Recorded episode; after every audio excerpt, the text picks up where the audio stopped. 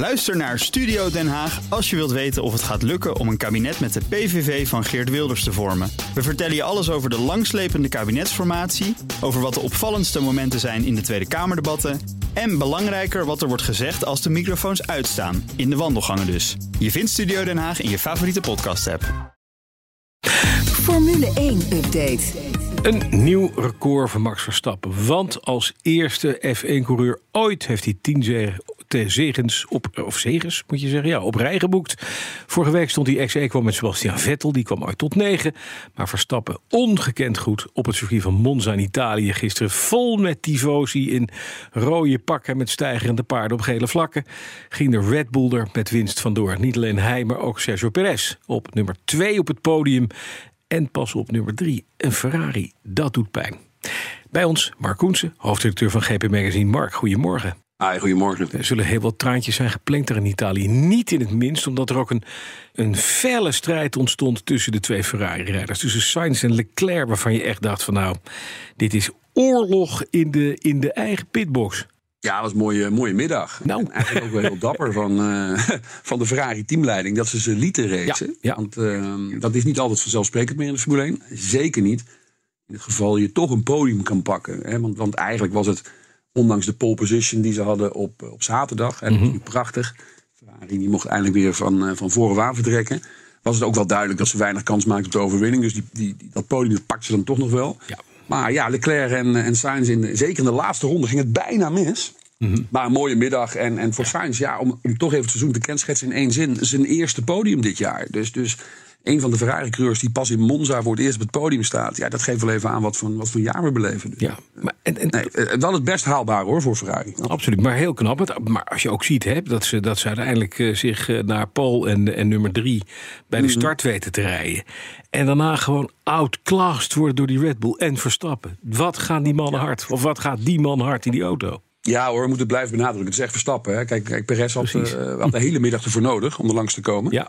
Um, inclusief af en toe een, wat excursies naast de baan. En, en, Max rekende wat sneller met ze af. Uh, Sainz lag uit mijn hoofd 13 rondjes op kop naar de start.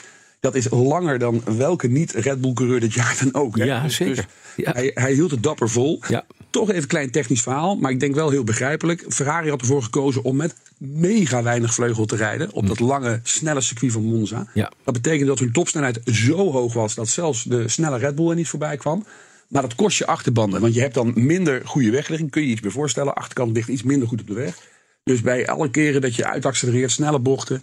begint die auto al te glijden. Dat was Max ook al opgevallen na een paar rondjes. En dat, ja, dat vreet achterbanden. Dus dat kostte hem uiteindelijk de kop. Dus het was een dappere poging die, die geen enkele kans verslagen had, bleek achteraf. Maar het maakte de middag wel interessant. Absoluut. Ja, en dan ook weer onhandig Lewis Hamilton die een, nou. in botsing komt, zeg.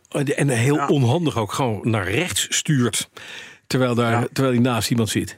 Ja, en ook, ook wel een beetje kwalijk hoor. Kijk, ik vind uh, natuurlijk respect voor alles wat hij bereikt heeft. Dat daar hoeven we nu in de herfst van zijn loopbaan uh, geen vraagtekens meer bij te gaan zetten. Maar je ziet wel dat hij, dat hij eh, jarenlang verleerd is om, om direct in wiel aan wiel te vechten. Dat ja. hebben we ook al gezien toen, toen Max op kwam zetten. En toen lag het vaak aan Max, hè, was, de, was de publieke opinie, zeker in Engeland.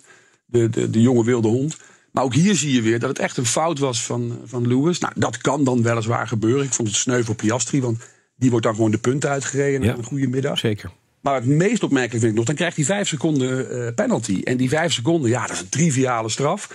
Want, want ja, dat, dat, dat deed hem eigenlijk weinig. Hij kon gewoon doorrijden en, en nog wat meer punten pakken. Dus ja, nee, geen best weekend. Want hij eindigde ook weer achter zijn teamgenoot, zowel op zaterdag als op zondag. Ja. Dus Hamilton heeft net bijgetekend voor twee jaar. We gaan nog zeker van hem genieten tot zijn veertigste. maar je moet je afvragen ja. Uh, ja, of, of hij nog in staat is, mm -hmm. zelfs met een hele competitieve auto of hij daar nog een keer wereldkampioen mee gaat worden. Gisteren leek het er niet op. Nee, nee, nee. Ze hebben toch iemand nodig daar om koffie te halen, zou je zeggen, voor Russell.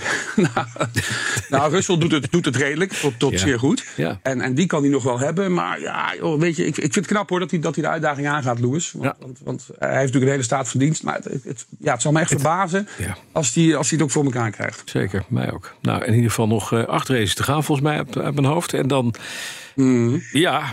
Ja, Verstappen ongenaakbaar bovenaan in de, in, de, in, de, in de lijst met punten. Ja, volgens mij kan die in Singapore al wereldkampioen worden over twee of zo. Dus, dus, dus uh, dat, dat gaat hij ook nog wel afvinken. Ja. Maar toch nog even om daarbij stil te staan. Want we, want we praten er makkelijk over. En, en zelf doet hij er ook een beetje uh, ja, uh, argeloos over. Mm -hmm. Nou, deze gaat de boek in, tien races op rij. Ja, man, het zal absoluut. record. echt lang duren voordat dat record überhaupt weer ter discussie staat. Dus, ja. En hij uh, gaat er de volgende keer zomaar weer even een elfde bij. Nou, dat denk ik ook. Want het punt dat het record wordt echt scherper gezet. Het zal niet bij tien blijven als het een beetje mee zit. Maar, maar hij is nog niet klaar. nee, hij is nog niet klaar. Wij wel voorlopig. Tot over twee weken is Mark Koensen, hoofdredacteur van GP Magazine. Ook Diana Matroos vind je in de BNR-app. Ja, inderdaad. Je kunt live naar mij luisteren tijdens de Big Five. Ook handig in de BNR-app. Breaking nieuwsmeldingen, maar ook het allerlaatste zakelijke nieuws. En je vindt in de app alle BNR-podcasts, waaronder Wetenschap Vandaag. Download nu de gratis BNR-app en blijf scherp.